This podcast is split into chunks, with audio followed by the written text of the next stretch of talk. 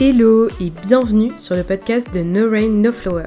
Je suis Mathilde et après 6 ans de troubles alimentaires, j'aide désormais ceux qui en souffrent en leur donnant toutes les clés pour cheminer dans leur propre guérison. Tu es à la recherche de conseils, partage d'expériences, de motivation? Je te propose mon site internet, le compte Instagram norain.noflower, le podcast, la newsletter, mais aussi des programmes complets et concrets. Retrouve toutes les informations sur norainnoflower.com. C'est parti pour un shot de motivation pour ta guérison. Hello et bienvenue pour un nouvel épisode de podcast. J'ai pris pas mal de temps à le sortir cet épisode parce que bah, y a eu les fêtes de fin d'année et puis je bossais sur un autre projet qui est les carnets d'exercices concrets pour travailler euh, sur votre anxiété, sur les peurs de votre trouble alimentaire dont je vous ai parlé sur Instagram. Donc vous retrouverez euh, toutes les infos par rapport à ça sur l'onglet euh, boutique de mon site internet norainnoflower.com. Cet épisode, il est un peu différent, on va dire, puisque en fait, c'est un format euh, FAQ. Vous m'avez beaucoup, souvent demandé des questions sur mes hospitalisations ou plus généralement, euh, vous avez des peurs par rapport à ça. Donc du coup, j'ai décidé de vous demander bah, quelles étaient toutes vos questions sur Instagram et j'ai recensé toutes vos questions, j'ai essayé de les rassembler parce qu'il y en avait certaines qui étaient un peu similaires. J'y réponds dans cet épisode. Sachez qu'il y a aussi une version euh, écrite de cet épisode bah, sur mon site internet. Je pense que cet épisode va être un peu long parce qu'il y avait beaucoup de questions. N'hésitez pas à me dire, vraiment n'hésitez pas parce que le but c'est que je vous propose des contenus qui vous conviennent. Donc n'hésitez pas à me dire si c'est genre trop long.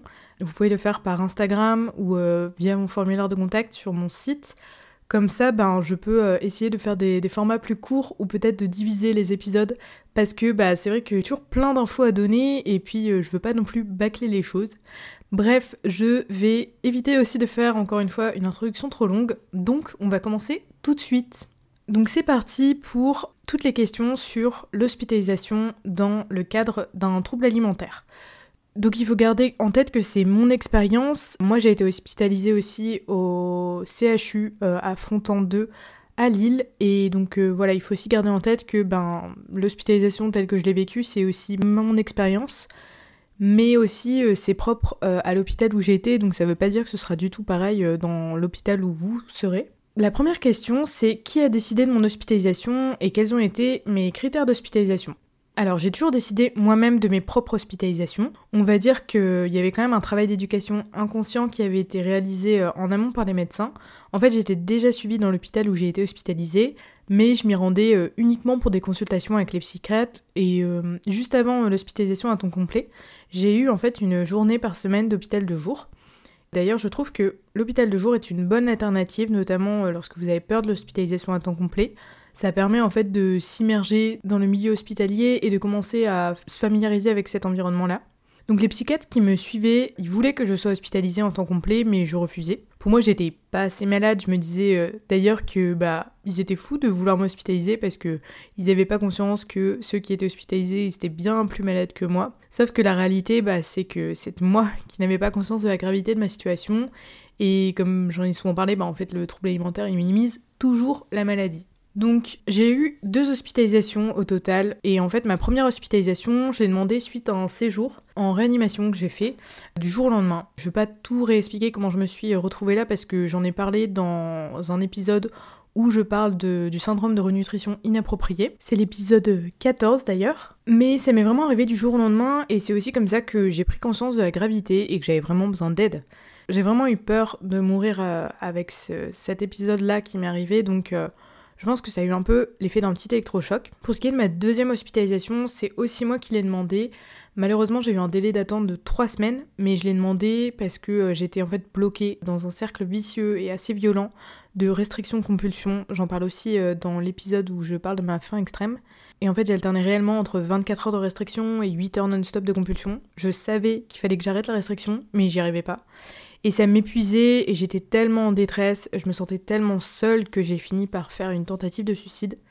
Et euh, après, je suis passée du coup dans une cellule psychologique pendant trois jours. Euh, j'ai demandé directement une place dans le même service euh, où j'avais été la première fois. Donc j'ai toujours été à l'origine de mes hospitalisations, enfin c'est moi qui les ai demandées.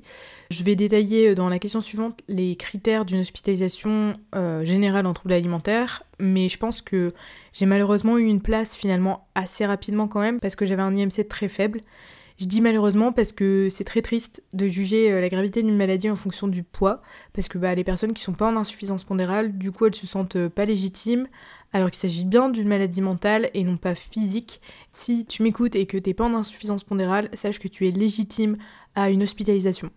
Après, je pense que le fait qu'ils priorisent ceux qui ont un IMC faible, c'est sans doute dû aussi au fait que bah, le nombre de centres et euh, d'hôpitaux qui sont spécialisés dans les troubles alimentaires, et même le nombre de places dans ces centres, bah, sont vraiment très faibles, donc ils sont obligés d'être euh, super sélectifs. Quand je dis que le poids n'indique pas la gravité, euh, il y a peut-être certaines personnes qui peuvent dire bah quand même et tout. Alors c'est sûr, un faible poids te met dans une situation grave, mais il faut quand même savoir que même les personnes qui ne sont pas en insuffisance pondérale, elles sont aussi dans un état grave parce que justement, elles se sentent illégitimes, donc elles restent plus seules, et donc du coup elles restent vraiment dans leur, euh, dans leur solitude. Parfois les, choses euh, s'aggravent, il y a des, des, comportements du trouble alimentaire qui sont encore plus ancrés parce qu'ils se font pas aider et il y a même beaucoup de tentatives de suicide pour ces personnes-là qui est euh, l'une des causes les plus fréquentes de décès malheureusement dans les troubles alimentaires. Donc voilà, enfin c'est pour ça moi que, que j'insiste souvent là-dessus même sur Instagram que le poids n'indique vraiment pas la gravité d'un trouble alimentaire. Deuxième question, quels sont les critères pour être hospitalisé et est-ce qu'il faut être en grande dénutrition? Alors, non, évidemment que non, il ne faut pas être en grande dénutrition. C'est pas comme cela qu'on mesure la gravité de la maladie, comme je disais juste avant. Mais comme je disais aussi juste avant, bah, le nombre de places et d'établissements pouvant accueillir étant limité, c'est souvent ceux-là qui sont privilégiés en effet. Je trouve que ce critère de l'IMC faible tue les patients. C'est hyper violent ce que je viens de dire, et c'est pas directement vrai, mais indirectement ça l'est quand même. Je m'explique, en gros l'hôpital, il est obligé, pour cause de non-assistance à personne en danger, de prendre les personnes qui sont en extrême danger physique, donc qui sont euh, en insuffisance pondérale euh, très grave, même si pour moi, une personne qui n'est pas en sous-poids, elle est tout aussi euh, en danger à cause de sa mauvaise santé mentale, comme je l'ai expliqué juste avant. Le problème, c'est que dans l'idée commune, et donc même dans les hôpitaux, bah, la gravité d'une maladie, elle est souvent justifiée si elle est visible physiquement. Donc en effet, les personnes qui présentent des IMC ultra faibles sont souvent priorisées, mais euh, le nombre de personnes souffrant de troubles alimentaires augmentant bien plus vite que le nombre de places disponibles, bah, les 10 d'attente elles s'allongent, et parfois il y a des patients qui attendent 2-3 mois avant de pouvoir rentrer, et de ce fait, bah, la réaction qui est logique entre guillemets de la personne qui est malade, bah, c'est de mettre en place des comportements de restriction, de compensation qui sont d'autant plus drastiques pour atteindre un stade de poids toujours plus bas en espérant, je pense, entrer plus vite ou du moins euh, se sentir légitime à être hospitalisé. Et il y a aussi, je pense, inconsciemment, euh, du moins c'est ce qui s'est passé dans ma tête à moi, c'est que lorsque on sait qu'on va rentrer à l'hôpital, que ce soit dans quelques jours ou dans quelques semaines, on se dit que puisqu'on va devoir manger à l'hôpital, alors autant profiter de répondre aux, envies de la maladie euh, bah, quand on est chez nous, quoi. Pendant moi, les trois semaines d'attente, j'ai aggravé mon cas en augmentant la restriction. Ce que je viens de dire, c'est, ça reste mon point de vue. Hein. Et un autre critère injuste de hospitalisation aussi que je trouve, qui n'est pas explicite non plus, mais c'est l'âge. Parce que malheureusement, bah, il y a de nombreux centres et hôpitaux qui acceptent que les adolescents ou les personnes qui ont euh, moins de 25-30 ans. Alors qu'une fois de plus, bah, les troubles alimentaires, ils n'ont pas d'âge, et n'importe qui peut avoir un trouble alimentaire n'importe quel âge. Donc le fait de limiter les âges, bah, encore une fois, ça entraîne de la culpabilité chez les personnes qui sont plus âgées, qui ont un trouble alimentaire en étant plus âgés, ils se sentent encore une fois pas légitimes. Mais bon, je pense encore une fois aussi que ça s'explique par le fait que bah, malheureusement il y a trop peu de centres qui sont euh, disponibles. Donc pour en revenir aux critères, je me suis basée sur le site de la Haute Autorité de Santé, donc HAS. Je vais quand même parler surtout des critères par rapport euh, à une hospitalisation en anorexie puisque c'était mon cas. Donc euh, voilà, dans tous les cas, enfin il faut demander à un médecin, moi je le dis souvent mais je suis pas médecin. Donc D'abord, bah, évidemment, il y a des raisons cliniques. Donc, bah, comme on avait dit euh, juste avant, l'IMC faible, c'est souvent l'un des premiers critères.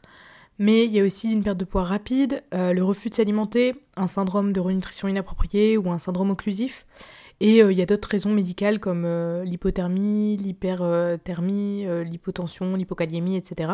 Ensuite, il y a des raisons mentales, puisque bah, c'est une maladie mentale justement, bah, les tentatives de suicide, l'abus de drogue, d'alcool, euh, la dépression, des symptômes psychotiques, des pensées intrusives permanentes, un besoin de, sevrage par rapport à l'hyperactivité ou à des compulsions, des vomissements, des prises de laxatifs, une nécessité de renutrition par la sonde nasogastrique, ou enfin, ça peut être dû pour un contexte familial, donc un environnement euh, qui est très stressant, des conflits familiaux, un burn-out professionnel, etc.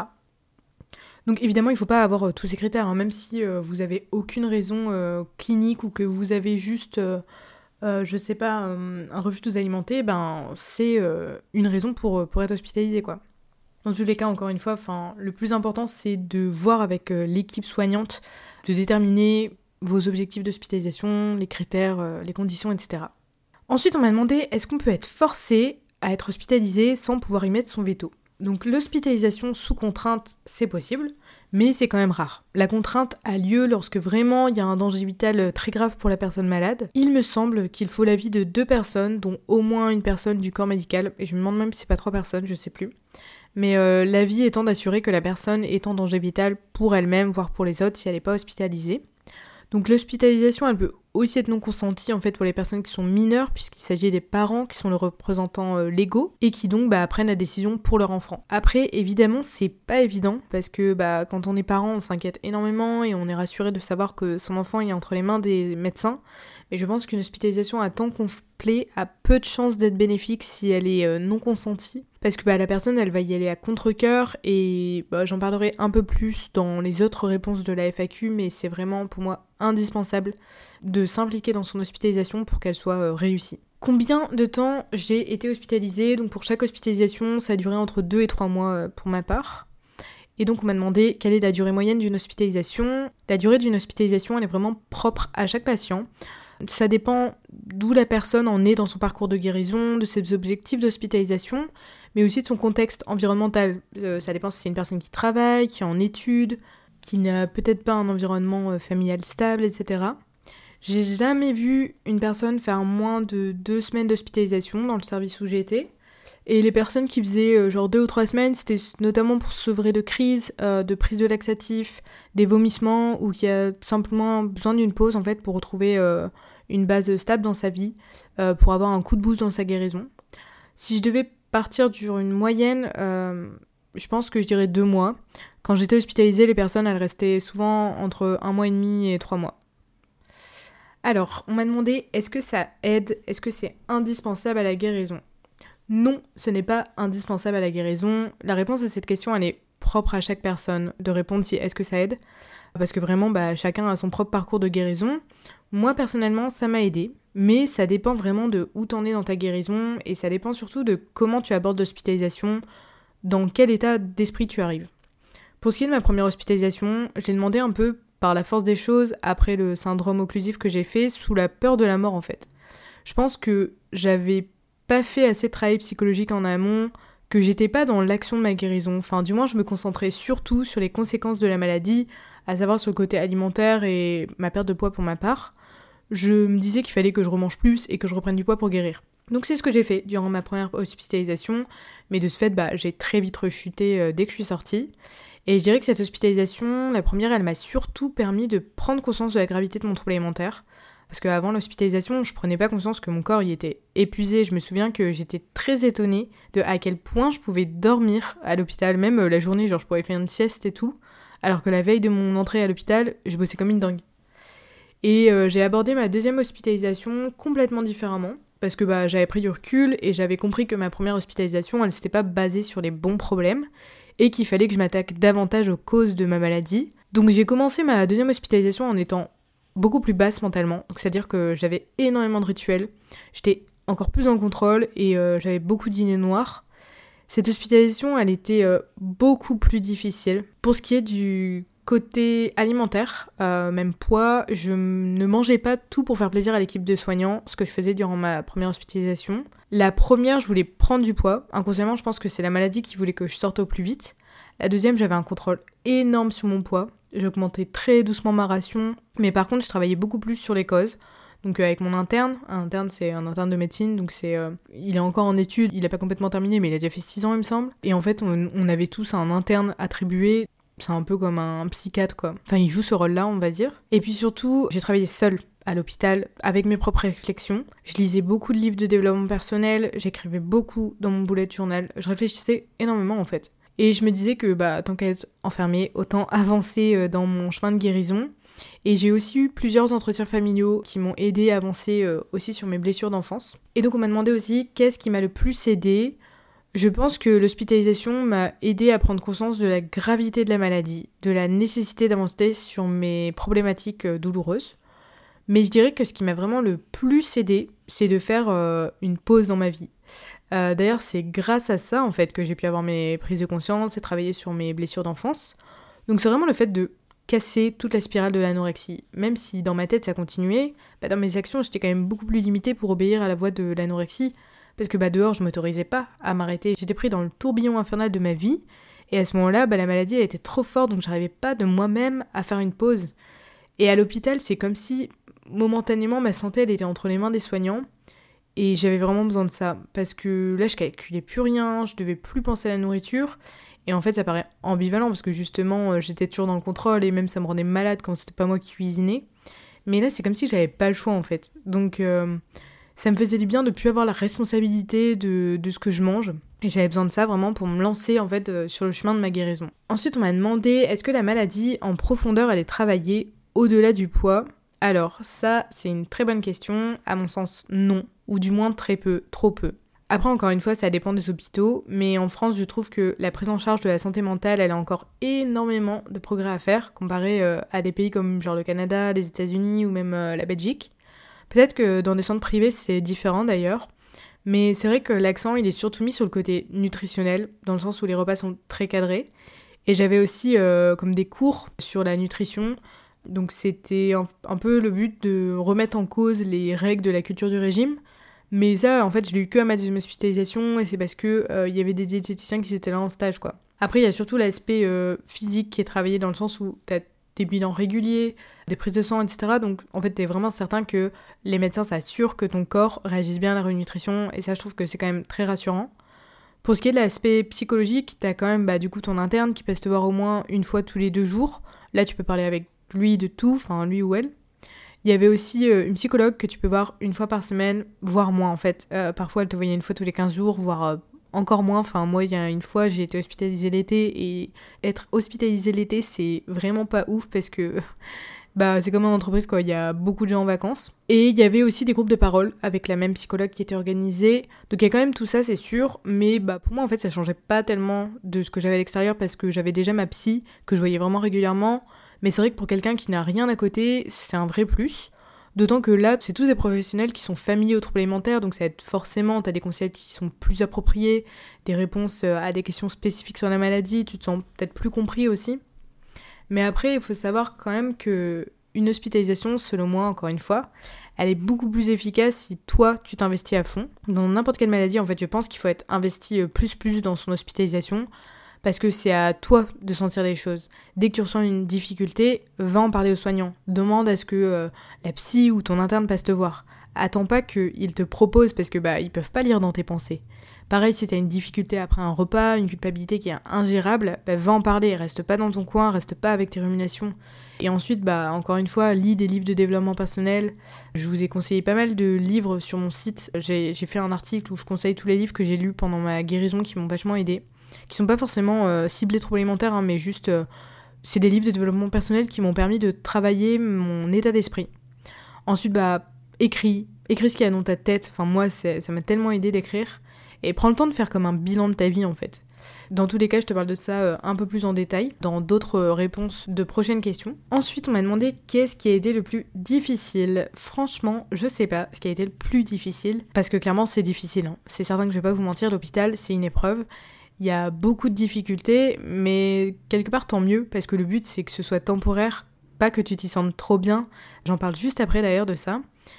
Je pense que ce qui a été très difficile pour moi, c'était l'enfermement, couplé au fait que je ne pouvais pas faire d'activité physique parce que j'étais hyper active dehors. Et là où j'étais, ben, je pense que c'est quand même partout pareil ça bah, tu dois être assise au maximum. Ça, c'était vraiment difficile puisque bah, forcément, moi, j'avais des rations alimentaires qui étaient plus élevées que ce que j'avais à l'extérieur et la culpabilité, quelquefois, elle était extrêmement élevée et j'avais pas la possibilité de compenser. Mais heureusement, hein, parce que compenser, c'est la maladie. Donc là, je parvenais à y faire face parce que j'étais hospitalisée. Et d'ailleurs, ça, je l'ai pas dit dans ce qui m'a aidé, mais c'est vrai que c'est plus simple de faire face à la maladie quand t'es à l'hôpital, puisque t'es plus contrainte quoi. T'as moins de déclencheurs aussi et ça c'est ultra important. Donc euh, c'est vrai que c'est plus simple de ne pas répondre aux sollicitations du trouble alimentaire. Donc voilà, je pense que vraiment ce qui a été le plus dur pour moi c'était l'enfermement et le, fait d'être inactive. Après, il y a plein d'autres difficultés que je vais un peu aborder dans les réponses des prochaines questions. Dans tous les cas, les difficultés sont vraiment propres à chaque personne. Ensuite, on m'a demandé comment je m'y sentais. Alors euh, ça, ça dépend vraiment des jours. Je pense qu'au tout début, pour la première hospitalisation, tu découvres un peu le monde hospitalier et euh, ça peut être impressionnant. Et après, ça dépend encore une fois de si t'es là parce qu'on t'a forcé ou si t'es là de ton plein gré. Ça dépend aussi de si t'es encore dans la lune de miel, c'est-à-dire que ton trouble alimentaire représente plus un bien-être dans ta vie qu'une maladie ou alors si t'as vraiment conscience que cette maladie elle te pourrit la vie et que tu sais que tu dois t'en sortir, que tu dois vraiment euh, bah, te battre quoi. Donc j'étais pour ma part dans le deuxième cas de figure et de ce fait il y a des jours où je sentais les bienfaits de l'hospitalisation et il y a d'autres jours où euh, je détestais les soignants, où j'avais envie de, de tout envoyer en l'air, de hurler ma colère. Mais c'est pas négatif en fait. Sur le moment, c'est pas agréable, c'est certain, mais ça veut dire qu'il se passe quelque chose en toi. Et d'ailleurs, il y a pas longtemps, j'avais vu un contenu euh, sur Instagram d'une psy, je sais plus qui, mais en fait, elle disait qu'elle était contente quand ses patients ils étaient euh, en colère contre elle ou qu'ils étaient euh, énervés contre elle, parce que ça veut dire que tu t'affirmes et que t'es pas là passivement, juste à faire ce que les soignants voudraient que tu fasses. On m'a demandé est-ce que tu te sentais aussi heureuse, rassurée, protégée?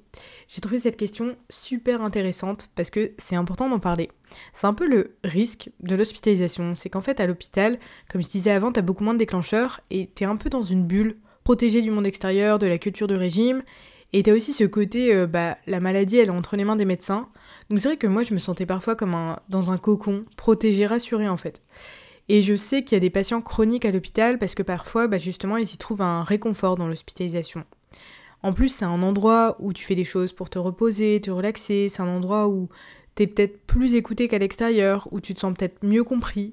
C'est peut-être aussi une façon de te protéger de personnes toxiques avec qui tu vivais quotidiennement. Donc clairement si, moi j'ai ressenti ça et je sais qu'il y en a beaucoup qui le ressentent aussi. Je me souviens avoir eu un déclic qui m'a fait quand même me dire euh, que non, euh, l'hôpital c'était pas la vraie vie donc ce déclic, c'est qu'en fait, il y avait beaucoup de fenêtres à l'hôpital, des grandes baies vitrées, et j'aimais bien me poser derrière une baie vitrée pour bah, regarder dehors, j'aimais bien ça. Et en fait, euh, j'étais dans un CHU qui est universitaire, donc c'est-à-dire qu'il y a des campus étudiants à côté. Et c'était la fin euh, d'année scolaire, et j'entendais des étudiants qui faisaient comme une fête. c'était en fin de journée, mais je pense qu'ils fêtaient genre euh, un examen ou la fin de l'année. Et je les entendais, enfin, genre ils avaient l'air de s'éclater et tout. Et là, je me suis dit, punaise, mais Mathilde, t'as 22 ans, ta vie, elle est pas dans un hôpital, tu passes à côté de ta jeunesse là. Et vraiment, je vous assure que les cris de joie de ces étudiants, ça durait euh, genre un peu longtemps et ça me pinçait le cœur, mais en même temps, ça me donnait encore plus la rage de vaincre la maladie en fait. Ensuite, on m'a demandé mon rapport aux autres patientes. Très bonne question aussi. Alors, moi, j'étais dans une unité où il y avait 11 places au total, donc euh, j'étais avec 10 autres patients. Généralement, c'était 9 patientes pour un patient. Et il faut quand même garder en tête que bah, c'est 10 autres personnes qui souffrent, qui sont aussi malades comme moi. Bah, vous le savez, la maladie, elle change un peu une personne. Et on fait parfois des actions qui sont toxiques, on dit parfois des choses qui sont, des choses qui sont vicieuses. Moi, je dirais en général qu'il vaut mieux pas être ami, entre guillemets, du moins trop proche d'une personne qui souffre de troubles alimentaires à l'hôpital. Je parle notamment d'une personne justement qui est en plein dans la maladie. Après, il y a des exceptions évidemment, et euh, de toute façon, chaque histoire euh, est, propre à chacun et ça n'empêche pas que je dis pas de rester seul à l'hôpital. Hein. Moi je suis restée longtemps, évidemment que tu crées des affinités, mais il faut garder en tête que l'autre personne elle est malade. Je vais commencer par vous dire le positif et euh, des anecdotes qui sont plus sombres entre guillemets à ce sujet. Le positif, c'est que durant mes deux hospitalisations, il y avait une fille pour qui j'ai eu un gros coup de cœur. Donc elle s'appelle Audrey et euh, c'est pour moi genre mon camarade de guerre dans cette lutte contre la maladie. Et c'est avec elle que j'ai eu mon premier fou rire après euh, deux ans sans avoir rigolé aux éclats. Et euh, ça me faisait vachement du bien de, du parler. On parlait de nos maladies, de, des causes de nos maladies. Et en fait, on s'entraidait. On, vraiment, on donnait euh, l'un à l'autre des arguments pour démonter les mensonges du trouble alimentaire. D'ailleurs, elle a quitté la deuxième hospitalisation avant moi et j'en ai beaucoup pleuré le soir où elle est partie. Mais en dehors de l'hôpital, on s'est jamais revu. On s'est envoyé des nouvelles, j'en ai même encore de temps en temps et je suis trop contente. Mais on, s'est envoyé des nouvelles quand on allait vraiment mieux. Et euh, j'oublierai jamais parce qu'elle a vraiment fait partie de mon combat. J'étais proche d'autres filles, mais la relation elle n'était pas aussi saine qu'avec euh, Audrey. Et en fait, c'est pour ça que je vous dis qu'il faut garder en tête que vous n'avez pas comme objectif d'en faire des amis, euh, qu'il faut se rappeler qu'elles sont aussi malades parce que bah, il y a des fois où tu t'entends trop bien avec une fille, tu parles avec elle, t'es proche, mais sauf qu'il y a des moments où la maladie, elle prend le dessus. Et euh, on le sait, bah, le trouble alimentaire est vicieux. On sait que la comparaison, la compétitivité, c'est très présent dans les troubles alimentaires. Pour être plus concrète, en gros, euh, les jours de pesée, c'est des jours vicieux. Parce qu'en fait, chacun voulait savoir euh, combien de poids l'autre avait pris. Moi-même, hein, je m'inclus dedans, vraiment, quand j'étais malade, j'avais ce côté vicieux que je détestais. Et le plus horrible, c'est que fait, tu te réjouissais intérieurement et inconsciemment, je pense quand même, quand les autres, ils avaient pris plus de poids que toi. Autre exemple, au moment des repas, t'as pas forcément les mêmes plateaux repas que tes voisins, parce que bah, chacun est à son rythme, chacun est à un palier différent. Et en fait, tu préfères être assis à côté de ceux qui mangent plus que toi. Donc euh, les personnes qui ont des difficultés à manger ou qui ont un plateau inférieur à toi, bah en fait euh, ton TCA va te les faire détester. Aussi pour ce qui est de l'activité physique, bah, je vous expliquais du coup qu'on doit être tout le temps assise, mais quand les soignants ils pas là, qui surveillaient pas, bah en fait il y en a qui marchent en rond, il y en a qui restent debout, et bah là ton trouble alimentaire te culpabilise parce que tu fais pas pareil. Donc encore une fois, soit ça t'entraîne vers le bas, soit tu détestes l'autre personne. Donc en fait, vous voyez que des relations d'amitié, c'est compliqué parce que c'est pas très sain tout ça. Euh, après, en même temps, vous n'êtes pas à l'hôpital pour vous faire des amis, mais c'est assez malsain comme relation, et euh, surtout quand la maladie, elle prend le dessus en fait. Par exemple, j'avais aussi euh, une fille avec qui je m'entendais trop bien. C'était à ma première hospitalisation, et il y avait deux chambres doubles, et malheureusement, j'étais dans l'une d'entre elles. Moi, j'étais un peu deck parce que je préférais avoir ma chambre seule. Et cette fille, elle était pro-guérison à fond, donc je m'entendais trop bien avec elle, parce qu'on était dans la même démarche.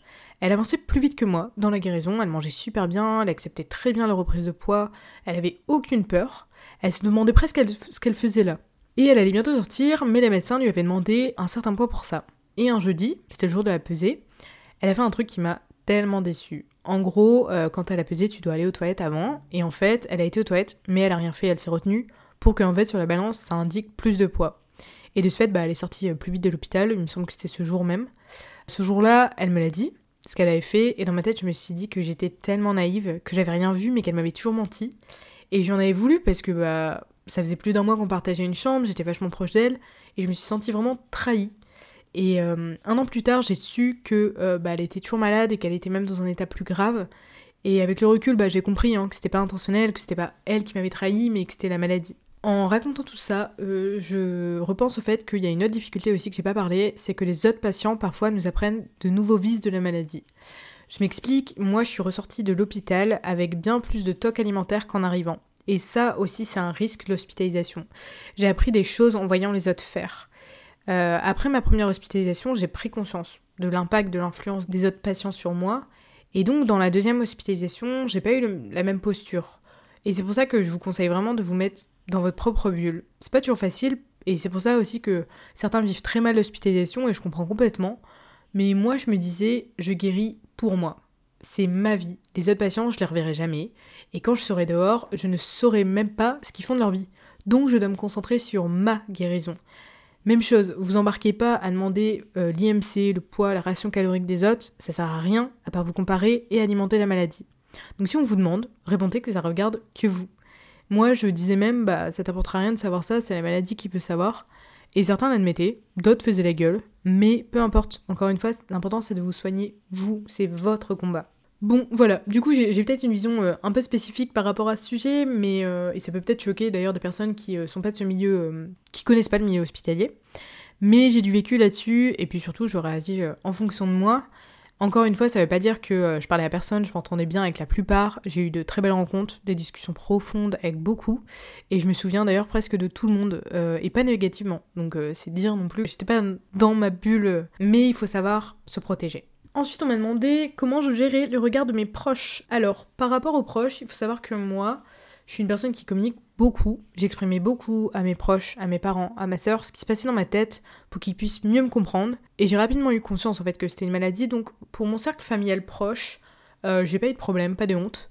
Je dirais que aussi des entretiens familiaux avec les médecins ont beaucoup aidé à faire comprendre certaines choses parce que bah, le psychiatre, lui, il est neutre dans la famille. La première hospitalisation, je faisais venir ma famille, mes amis en visite et j'avais euh, zéro honte, mais comme j'expliquais, la première hospitalisation, bizarrement, elle se passait presque trop bien. J'acceptais tout facilement. Avec le recul, je pense que c'était la maladie qui voulait rapidement sortir. Franchement, quand j'y repense, j'étais vraiment dans un état second. C'est comme si que j'étais redevenue la vraie Mathilde pendant l'hospitalisation. J'étais souriante, vivante, j'avais des envies, des projets. Mais euh, dès que je me suis retrouvée seule chez moi, bah, la maladie, elle est revenue euh, du jour au lendemain comme elle était avant. Mais du coup, pour ma deuxième hospitalisation, qui était beaucoup plus difficile, comme je vous ai dit, j'ai fait venir que deux de mes amis proches et euh, mes parents, ma soeur essentiellement. Et là, pour le coup, les visites étaient vraiment beaucoup plus difficile parce que j'étais honnête et je me cachais pas derrière mes sourires. Je pleurais, je disais que, à quel point c'était dur et à quel point j'en pouvais plus. Mais si je peux donner un conseil par rapport aux proches, c'est vraiment d'expliquer euh, ce qui se passe dans votre tête, d'inviter aussi vos proches à vous renseigner sur la maladie. J'ai des contenus pour eux dans la catégorie euh, parents sur mon blog, mais parfois c'est difficile de leur faire comprendre par vous-même, donc vous pouvez aussi recourir à des entretiens familiaux, comme je vous expliquais, euh, pour qu'il y ait en fait une personne neutre qui soit là un peu pour jauger, pour pas que non plus que ça parte dans des cris, etc. Donc ça c'est, enfin moi je recommande vachement ça les entretiens familiaux. Ensuite, on m'a demandé est-ce que j'ai eu la sonde et est-ce que c'est obligatoire à l'hôpital? Non, ce n'est pas obligatoire. Je dirais même que s'ils peuvent éviter de la poser, ils le font. Parce que bah, ils préfèrent que vous preniez vos repas naturellement par la bouche, enfin par les repas en prandial quoi. Et les personnes qui l'avaient, franchement, elles étaient en minorité. Moi, je l'ai eu de façon très courte, mais pas dans le service trouble des comportements alimentaires. Je l'ai eu juste avant, à cause du syndrome du coup que j'ai fait en réanimation. Donc j'avais eu une première sonde qui était assez grosse, qui n'était pas une sonde alimentaire, parce qu'en fait le but c'était d'aspirer ce qui bloquait mes intestins. Et puis par la suite j'ai eu une sonde nasogastrique euh, alimentaire du coup pendant 10 jours, parce que c'était trop dangereux en fait que je m'alimente par moi-même euh, après ce syndrome. Ensuite, comment s'occuper quand le temps paraît infini? Alors ça c'est vrai que le temps paraît infini, surtout que beaucoup ont une vie hyperactive à l'extérieur. Moi j'avais la sensation que les journées étaient vraiment rythmées par les repas pour ma part. J'avais vraiment l'impression que genre on attendait les repas quoi. Enfin, le matin tu commences par un repas, ensuite euh, trois heures après même pas c'est un, nouveau repas, ensuite à la collation, ensuite à le dîner. Le dîner en hôpital c'est tôt, c'est genre à 18h, 18h30. Donc euh, c'est vrai que t'as un peu l'impression de d'attendre ça aussi en fait. Enfin moi j'avais aussi ma faim qui s'était réveillée donc euh, j'ai l'impression que j'avais tout en faim, j'avais hâte franchement d'être au repas d'après. Ce qui est assez ambivalent parce que manger fait aussi très peur quand on est en guérison. Euh, comme il y a des jours où l'on voit pas de médecin, de psychiatre, d'interne, etc., bah, c'est vrai qu'il y a des journées qui sont longues, notamment les week-ends et euh, malheureusement pendant les périodes de vacances. Donc c'est pour ça que je disais que c'est important de s'impliquer dans sa guérison. Moi, bah, du coup, j'avais emmené euh, plein de livres de développement personnel où ma mère m'en ramenait, ma soeur, etc. Aussi, j'écrivais, je faisais des exercices que je trouvais par moi-même ou dont je m'inspirais justement de certains livres ou j'avais appris par mes thérapies antérieures ou que mon interne me donnait. Il y a pas mal d'exercices d'ailleurs que je propose dans les carnets euh, d'anxiété. Et j'ai aussi commencé des nouvelles activités créatives. J'ai appris à dessiner, à faire de l'origami, à faire beaucoup de mandalas, ça beaucoup j'aimais bien, euh, à peindre, etc. Et en fait, pour moi, ça c'est super important, c'est un peu de l'art-thérapie. Perso, moi, ça vraiment fait partie de mon traitement, de ma reconstruction. Et euh, c'est une façon pour moi de prendre soin de soi et d'être fier de ce que tu produis en fait. Après, ça arrivait aussi qu'on faisait des jeux de société avec les autres, où euh, il y avait aussi des, infirmiers qui organisaient des activités, des activités créatives, où il y avait des, groupes de chant, des trucs comme ça. C'était, il y a quand même des choses qui sont faites. Hein. Ensuite, on m'a demandé si j'avais le droit de visite. Donc oui, les visites sont autorisées. Après, vraiment, là, pour le coup, je pense que vraiment, euh, chaque hôpital a sa propre politique de visite. Pour ma part, j'en avais trois, il me semble, par semaine. Donc euh, dans la semaine, j'avais une heure, et les week-ends, j'avais deux à trois heures par jour. Ensuite, est-ce que j'ai eu le droit au portable? Pareil, je pense que ça dépend des hôpitaux. Je sais que pour certains, vous avez le portable tout le temps, donc euh, vraiment ça doit dépendre. Moi, dans l'hôpital où j'étais, j'avais le droit qu'à une demi-heure de portable par jour, donc c'était le soir qui était souvent donné euh, après le dernier repas, donc c'était vers 19h. Euh, Et franchement, je l'ai absolument pas mal vécu, au contraire. Pour moi, le portable faisait partie des déclencheurs en fait. Donc j'avais plus toutes ces notifications qui étaient stressantes pour moi. Et surtout, j'avais plus accès à Google. Parce que quand j'étais euh, malade, je faisais des recherches qui alimentaient ma maladie le nombre de fois où j'ai tapé le nom d'un aliment plus le mot calories. Et d'ailleurs, à ma deuxième hospitalisation, quand j'étais vraiment mal psychologiquement, ça m'est arrivé de privilégier ces 30 minutes de portable pour faire une recherche sur de la bouffe plutôt que d'appeler quelqu'un. Donc moi je trouve que c'était bien que le portable était limité dans mon cas. Ensuite, on m'a demandé est-ce que le sport est interdit? Alors oui, l'activité physique, elle est interdite, ça c'est sûr, euh, parce qu'en fait, tu as besoin de beaucoup de repos, même si ton trouble alimentaire te persuade que non. Après, une fois par semaine, il y a quand même une session de sport qui est organisée du coup par un prof de sport, mais euh, c'était autorisé qu'à partir d'un certain IMC, euh, et c'était de la balnéothérapie, il me semble. Moi, j'ai jamais fait le sport en hôpital à temps complet. Que penses-tu des contrats de poids et en as-tu eu? Alors, je trouve que les contrats de poids, c'est du bullshit, euh, parce que, je le dis souvent, les troubles alimentaires, c'est des maladies mentales et pas physiques. C'est l'un des côtés que j'apprécie pas, justement, dans la médecine en France pour la santé mentale, et notamment pour les troubles alimentaires. Parce que bah, les médecins, bah, ils se basent euh, parfois beaucoup trop sur des statistiques, notamment l'IMC, ou euh, sur des tranches de poids. Donc non, j'avais pas de contrat de poids. Du moins, il n'y avait pas à proprement parler dans mon hôpital. Après, il y avait quand même des règles sur l'IMC, justement. Bah, comme je viens de dire juste avant, euh, à partir d'un certain IMC, tu peux faire du sport. Après, ça, c'est aussi normal, mais il y a, par exemple, à partir d'un certain IMC, tu peux avoir des permissions. Ils te disent aussi qu'il faut avoir un certain IMC pour sortir. Mais ça, c'est la théorie. La réalité, elle est différente. En fait, c'est quelque chose d'important aussi, là, ce que je vais dire, c'est que il faut pas voir ton équipe soignante comme ton ennemi. Leur but, c'est pas de t'engraisser. Ça, c'est ton trouble alimentaire qui te dit ça. Leur but, c'est de te soigner. C'est leur métier. Mais d'ailleurs, c'est même pas eux qui vont te guérir. Ils t'accompagnent sur ton chemin de guérison. Et je dis ça parce que c'est important de comprendre que le but de l'hospitalisation, c'est de co-construire ta prise en charge main dans la main avec les médecins. Et ça, j'ai compris à ma deuxième hospitalisation. À la première, euh, j'appliquais tout ce qu'ils me demandaient. La seconde, je refusais parfois de passer à un palier supérieur de calories. J'exprimais quand je voulais euh, pas reprendre du poids. J'exprimais quand c'était trop compliqué. J'ai demandé des permissions qui m'ont été accordées alors que j'avais pas l'IMC théorique autorisé. Mais les médecins, en fait, ils voyaient que j'étais euh, dans l'envie d'en sortir et que c'était pas la maladie qui parlait, je pense, donc ils me l'accordaient. Ensuite, comment gérer l'éloignement familial? Alors pour ma part, je l'ai pas tellement ressenti parce que avant l'hospitalisation, je vivais euh, seule en appartement, j'étais plus chez mes parents. Je pense que tu le ressens certainement plus euh, quand tu habites encore chez tes parents ou quand tu es plus jeune. Même chose, mes parents, ils habitaient à un quart d'heure de l'hôpital, donc je les voyais chaque semaine. Il y avait des patients, je me souviens, qui venaient de très loin, parce qu'il y a des régions où malheureusement il n'y a pas de centre euh, pour troubles alimentaires, donc bah, leur famille ne pouvait pas venir les voir toutes les semaines. Après, j'ai quand même eu un éloignement parce que j'avais moins la possibilité de communiquer avec eux. Mais moi, ça m'a fait du bien, cette coupure. Je pense même que ça a fait du bien à ma famille parce que bah, ils avaient peur pour moi. Et là, ils savaient que j'étais prise en charge euh, enfin à 100%. Ils savaient que j'étais euh, dans le monde hospitalier. Donc, c'est vraiment, ça les rassurer. Ça m'arrivait de, de, me demander s'ils pensaient à moi dans la journée. Et d'ailleurs, euh, deux ans plus tard, il me semble que j'ai demandé à ma mère si elle pensait à moi de temps en temps. Et elle m'avait répondu que oui, tous les jours. Mais voilà, je pense que en réalité, l'éloignement familial fait partie de la thérapie aussi. Moi, l'éloignement n'a pas été violent pour ce que je viens d'expliquer. Mais pour certaines personnes, ça peut être difficile, et notamment les plus jeunes. As-tu ressenti de l'infantilisation par des soignants? Oui, quand même. C'est vrai que ça, je peux pas le nier. En fait, je pense qu'ils ont pas tellement confiance en nous mais c'est pas en nous, c'est pas en notre personne qui n'ont pas confiance, c'est plus au vice de la maladie, parce que bah, ils connaissent avec l'expérience, et en soi, je pense qu'ils ont raison, parce que j'ai vu des personnes faire des choses euh, assez dingues, mais c'était la maladie qui parlait. Hein. Bah, nos chambres, en fait, elles étaient fermées à clé, euh, une heure et demie après les repas. Et dans mon cas, franchement, heureusement, parce que sinon, bah, je serais partie faire du sport en cachette dans ma chambre.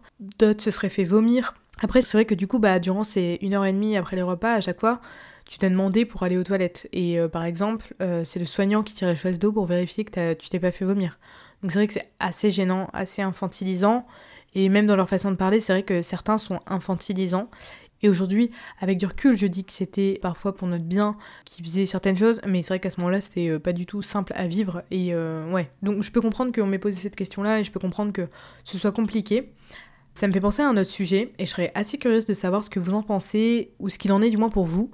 Mais moi, quand je souffrais d'anorexie, j'étais en fait très enfantine. Je regardais des dessins animés, vraiment beaucoup, j'en ressentais énormément le besoin. Je portais des pyjamas assez enfantins, j'avais beaucoup de doudous, alors que j'en avais plus euh, avant pendant très longtemps. Et là, euh, d'un coup, il me fallait re des doudous. Et avec ma thérapie, j'ai compris que mon anorexie avait été aussi une forme de peur de grandir. Donc euh, pour moi, ça fait sens. Et justement, je me souviens qu'à l'hôpital, tous les patients, ils avaient des pyjamas enfantins comme moi, des doudous, et certains faisaient des dessins enfantins, etc. Encore une fois, je dis ça avec beaucoup de recul. Au moment même, j'en avais vraiment pas conscience. Quand j'étais dedans, vraiment, j'en avais pas conscience. Donc peut-être que ça va pas vous parler là, mais après, c'est mon point de vue aussi, j'affirme rien, hein, c'est plus euh, une généralité.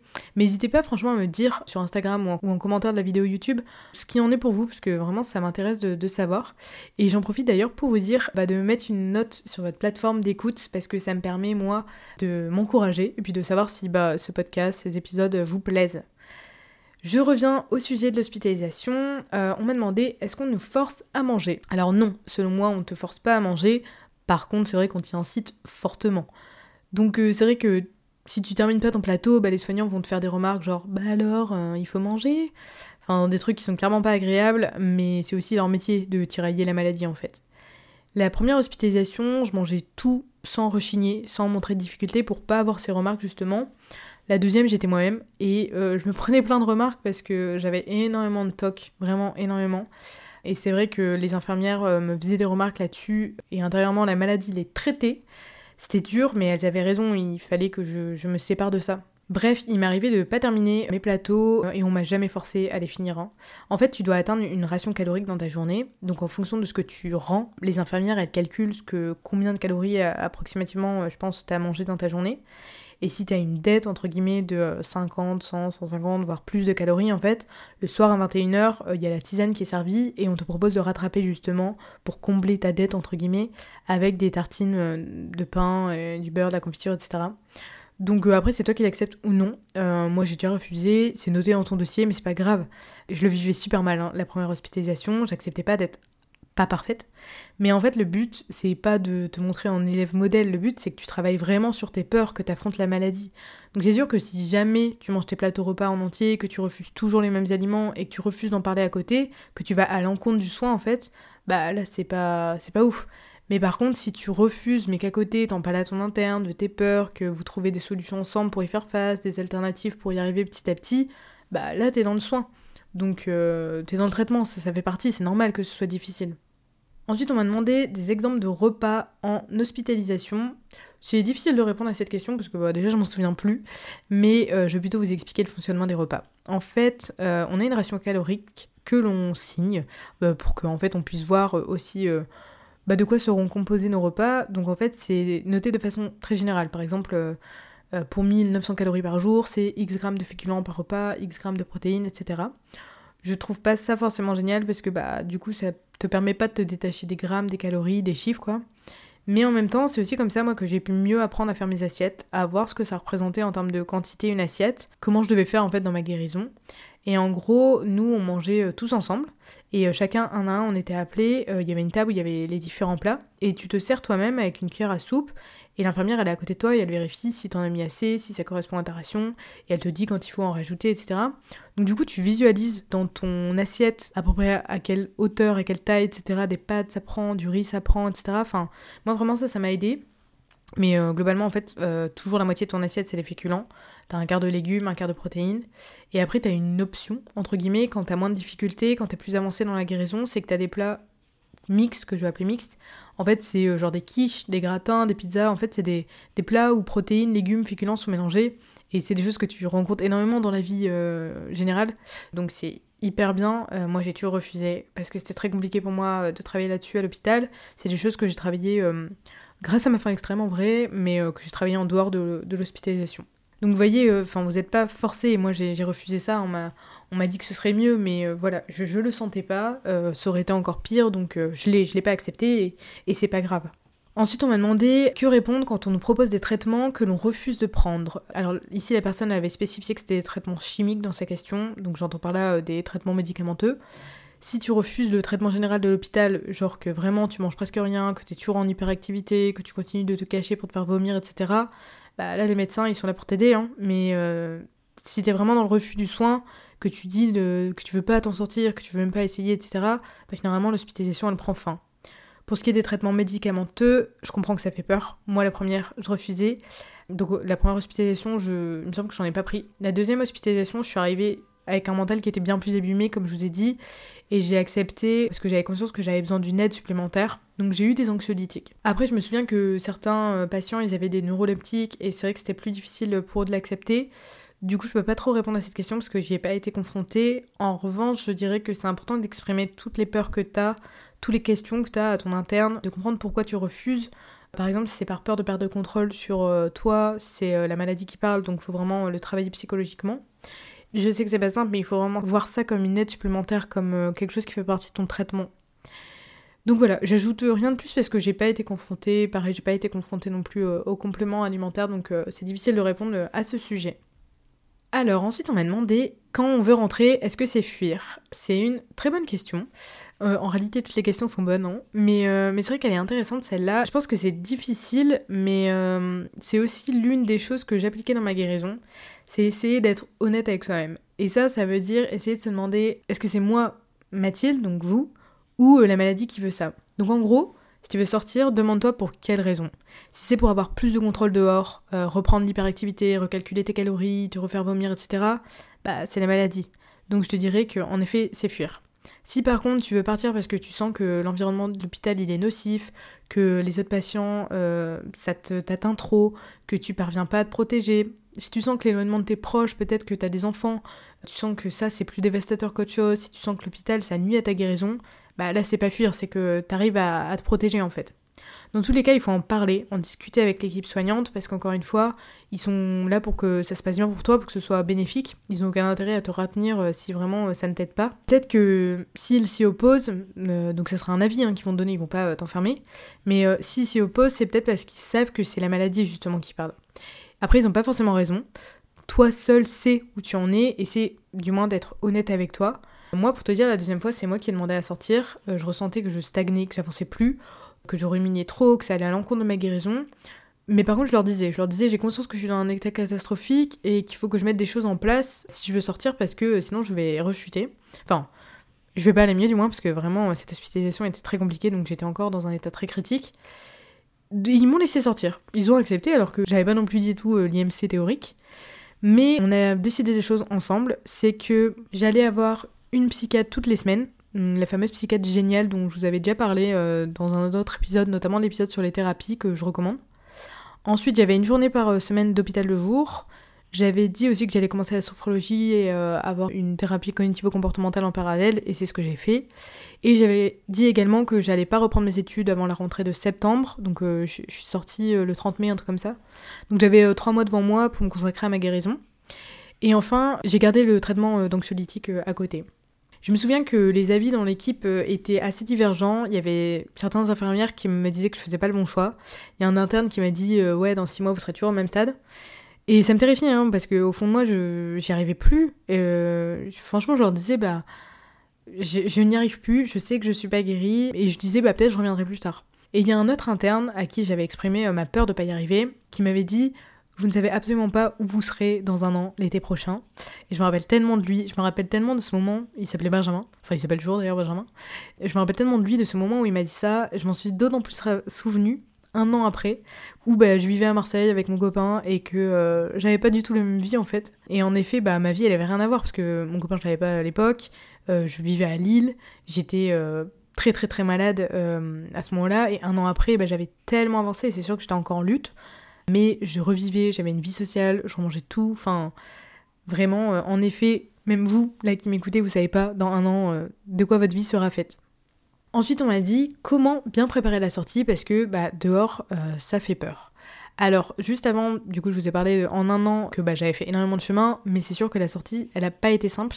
Et c'est important de bien préparer la sortie. C'est-à-dire que moi, j'avais ça, mais je pense qu'il y a ça dans tous les hôpitaux c'est qu'il y a des permissions qui te permettent d'avoir comme un pont entre la vie à l'hôpital et la vraie vie. Les permissions, en fait, elles ont pour but de te confronter à un repas dehors. Donc souvent, on te conseille d'en faire un euh, avec différentes personnes avec qui tu vis pour euh, te confronter à différentes situations. Donc as tes parents, tes amis, ton, ta partenaire. De faire un repas de famille, de tester un repas à l'extérieur, etc. Après, en soi, tu fais ce que tu veux pendant tes permissions. Mais le but, c'est de te confronter à des difficultés tout en sachant que tu reviendras rapidement dans un cadre assurant qui est l'hôpital et que euh, tu pourras travailler toutes ces peurs avec ton équipe soignante. Pour ma part, la première étape de PERM, c'était de faire une collation à l'extérieur. Donc c'est euh, une après-midi, 4 heures. Tu peux le faire qu'une fois, si ça s'est bien passé, ou plusieurs fois avant de passer au deuxième palier, qui est là une euh, perme sur une journée. Donc tu as le repas du midi et le repas de 4 heures. Tu pars après le petit-déj, tu reviens avant le repas du soir. Et ensuite, le dernier palier, c'est de faire un week-end complet. Donc là, t'as le repas du midi, le repas du 4h, le repas du soir, le repas du lendemain matin, le repas du lendemain midi, le repas du 4h, euh, et tu reviens avant le repas du soir. Donc c'est vraiment important de le faire souvent, t'as quand même plusieurs week-ends. Ça te permet d'avoir une transition pour pas que ce soit trop violent. Et encore une fois, il faut parler de toutes ces angoisses, de tout ce qui pose problème dehors avec ton équipe soignante pour le travailler avant d'être confronté euh, seul en fait. Mon autre conseil qui est pour moi indispensable, c'est de mettre en place des choses à l'extérieur comme euh, bah, moi j'ai fait, d'avoir un suivi encore après, pendant longtemps, parce que vraiment euh, c'est important. Parce que sinon tu prends le risque bah, de retourner dans le même environnement dans lequel tu étais malade et que le trouble alimentaire bah, retrouve vite ses habitudes. Donc je sais que c'est pas toujours simple, même financièrement, mais c'est vraiment important. L'avantage de l'hôpital public, c'est que c'est pris en charge les consultations avec les psychiatres et les journées euh, en hôpital de jour. Voilà, j'ai répondu à toutes les questions. J'espère que j'ai pas parlé trop vite parce que je voulais pas non plus que ça dure euh, plus d'une heure. Je sais pas du tout euh, combien de temps euh, je, vais, tenir là. Dans tous les cas, je vous conseille de rencontrer l'hôpital en amont, d'avoir un entretien avec un psychiatre, une infirmière, où vous posez toutes vos questions. Moi personnellement, l'hôpital m'a aidé et je pense que j'en avais besoin. Ça m'a permis de me lancer sur le chemin de la guérison. Je sais que d'autres personnes, euh, ça fait pire que mieux, qu'elles sont vite parties parce que l'hôpital c'était pas forcément euh, qualitatif ou que ça se passait pas très bien avec l'équipe soignante. En réalité, il y a plein de raisons et c'est vraiment propre à chacun et je comprends parce que c'est vraiment très difficile dans l'hôpital. Il y a vraiment beaucoup de difficultés, il faut apprendre à se protéger, à prioriser sa guérison avant tout. Je voulais ajouter euh, quelque chose aussi, c'est que dans l'équipe soignante, parfois tu as des internes, des infirmières, des aides-soignants qui sont pas vraiment appropriés, je trouve, pour la santé mentale et pareil, encore une fois, il faut savoir se protéger. Moi, je me rappelle qu'on avait des infirmières parfois qui parlaient de régime devant nous, ou t'avais d'autres infirmières qui faisaient constamment des remarques qui étaient euh, vachement méchantes presque. Elle était pas très sympa, quoi, et puis euh, deux secondes après, elle a été gentille, donc euh, fallait gérer ça aussi. Mais ça, en fait, c'est comme partout, tu tombes toujours sur des gens qui comprennent pas, ou qui veulent pas comprendre la maladie, ou qui sont tels qu'ils sont, en fait. Et il faut réussir, encore une fois, à se mettre des œillères. Je sais que c'est pas toujours simple, je sais, ça vraiment que c'est pas toujours simple. Je trouve que j'ai appris aussi ça bah, un peu sur le terrain. Et d'ailleurs, je trouve ça dommage aussi qu'on ne rencontre pas des personnes qui sont sorties des troubles alimentaires euh, à l'hôpital. Moi, euh, en vrai, j'adorerais animer un groupe de parole à l'hôpital bah, pour discuter, répondre à leurs questions, donner des conseils. Franchement, je pense que je vais me renseigner pour me rapprocher des hôpitaux qui sont autour de chez moi, bah, voir si c'est possible. Je pense que vraiment ça pourrait être euh, bénéfique en étant accompagné d'un psychiatre, d'un médecin ou d'une infirmière hein, qui pourrait répondre aussi à d'autres questions sur des choses peut-être plus techniques que je connaîtrais pas ou quoi. Bref, je verrai ça, je vous tiendrai au courant en vrai. Voilà, on arrive aux derniers instants de cet épisode. J'espère avoir répondu à toutes vos interrogations, j'espère vous avoir rassuré, j'espère euh, bah, vraiment que ça vous a aidé. N'hésitez pas encore une fois à me faire vos retours. Sachez que ça me fait vraiment toujours très plaisir d'avoir des retours euh, sur le podcast parce que c'est vrai que bah, si c'est sur Deezer, Spotify, etc., vous n'avez pas forcément la possibilité de répondre directement. Sur YouTube, vous pouvez plus le faire, mais vous pouvez aussi euh, m'envoyer un DM pour me dire ça sur Instagram, ça me fait toujours très plaisir. Je vous remercie vraiment pour votre écoute et puis bah, je vous dis à très bientôt dans un prochain épisode. Ciao ciao